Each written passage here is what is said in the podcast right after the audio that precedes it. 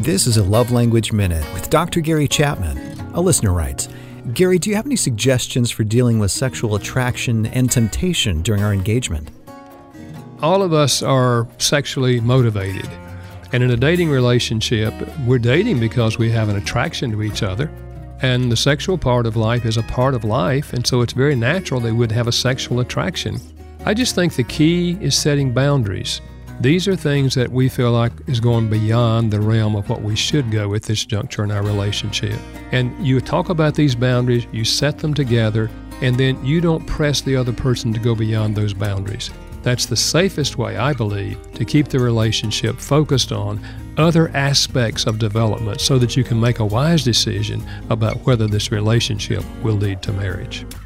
For more help, check out Gary's book, Things I Wish I'd Known Before We Got Married. It's at fivelovelanguages.com.